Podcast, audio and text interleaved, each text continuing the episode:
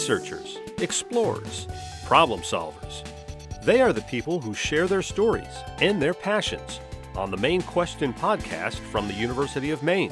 Season 5 of The Maine Question will debut on September 23rd. I'm Ron Lisnet, and I'm thrilled to bring you the stories of the research and creative achievement happening at Maine's Research University and the stories behind the people who do this work.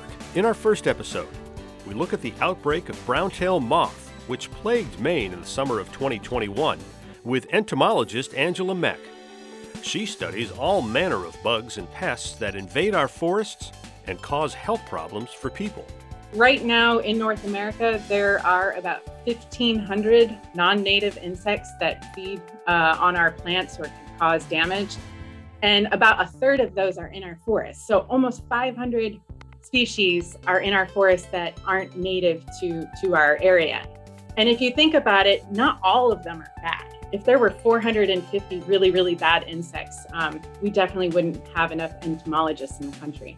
Later in season five, we'll be looking at the state of mental health and wellness in Maine's rural areas with Professor of Psychology Jeff Hecker, who is part of a team studying the challenges people there are facing.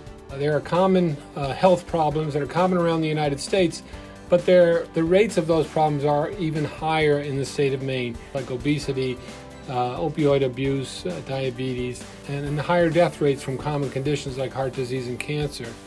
We're lining up more stories to tell about the work happening at UMaine on topics that affect all of us in this state and beyond, and the people who tackle those issues. You can find the Maine Question podcast in a number of spots Apple and Google Podcasts, Stitcher, Spotify, and SoundCloud.